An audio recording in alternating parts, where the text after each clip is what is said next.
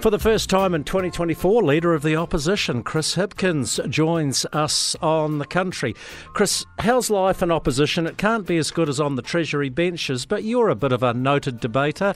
There must be bits you enjoy. You and Grant Robertson look like you're almost born to be in opposition, dare I say it. Well, I think the thing is, you know, no one's entitled to be in government, and you know, being a member of parliament is a privilege, and that means being an opposition member of parliament is also a privilege. And um, while I'd rather be in government, opposition's an important job as well, and we've got to make sure we do a good job as the opposition if we want to earn the right to be the government again. We'll come back to some of the big issues you are debating across the House in a tick, but I want to ask you about Jo Luxton, her credentials for the ag portfolio, because Damien O'Connor has been in there a long, long time. He goes back to what the 1990s. A lot of institutional knowledge, knows a hell of a lot about ag and trade. Has he had a relegation? Is he being put out to pasture due to his age? No, not at all. I think there comes a time when everybody looks for a, new challenge, and uh, you know Damien's been doing that job for a long time. I think you know it's it's time for him to look at doing something a bit different as well, and to expand his uh, portfolio interest, which is what he's doing. And um, he's also got a really important job for us in the trade area, and that is a, a big portfolio. Jo Luxton's been a member of parliament for six years now. She's had a real interest in the primary sector during that time, so I've been a member of the Primary Production Select Committee and a senior member of that select committee. Um, she's developed really good relationships with a lot of the key, you know, sector groups within the primary sector. She's well respected by them. Um, I just met with Fed farmers yesterday, and they were saying that they were really thrilled that uh, Jo Luxton's going to be our spokesperson for the primary sector. So, uh, you know, I think she's she's well regarded, and I think that relationships really matter. And in opposition, that's one of the things that you have a bit more time to work on is relationships. And I think, you know, let's be frank, it'd be fair to say that in the primary sector, some of those relationships between Labour and the primary sector have been particularly strained. It's never been a comfortable relationship, but been particularly strained over the last few years, and that's something I think we need to work on. So she's a diplomat, where Damien wasn't, perhaps. I, I think she's a listener, and um, you know, I think that's one of the jobs that we have to do in opposition is to you know use the time that you have. You have more time in opposition, so use that time to do some listening. Have you given up the ghost on the ag sector in terms of ever getting votes from there? Although I shouldn't say never, because look, you wiped the floor clean effectively in 2020. I suppose it could happen again, but you lost a lot of favour in that last term.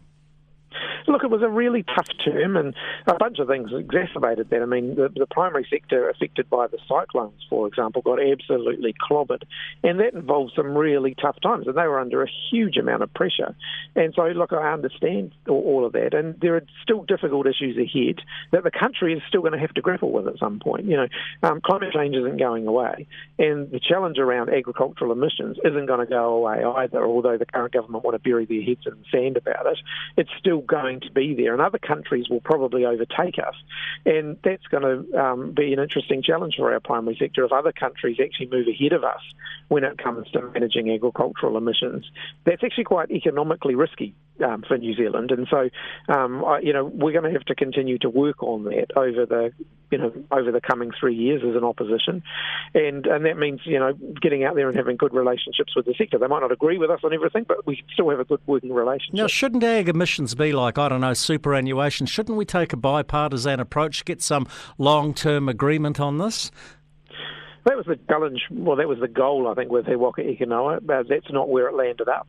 Um, ultimately, if you've got one party saying, well, we just think it's a problem that should be dealt with at some distant point in the future, getting a bipartisan agreement is going to be quite difficult. We do need to get an agreement on agricultural emissions. There's, there's no question about that.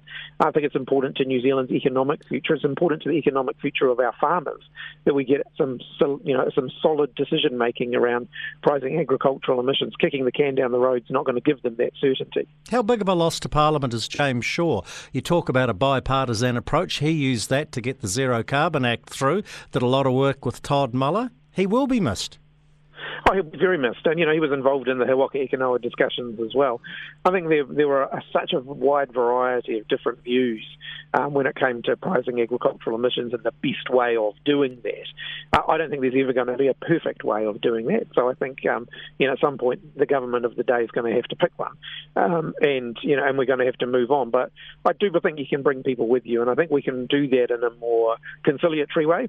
Um, we won't get it. We're never going to get 100% agreement because there's all, you know, depending on which mechanism you choose, there's going to be some sectors who are more advantaged or disadvantaged by that. So you're never going to find something that everyone's going to be 100% happy with. But I think we can get something, uh, we can get to something that people can live with. Um, but I want to acknowledge James Shaw because uh, you know he was pretty integral to all of those discussions. Chris Hipkins, thanks for your time on the country. Appreciate it. Good as gold. Thanks, Jamie.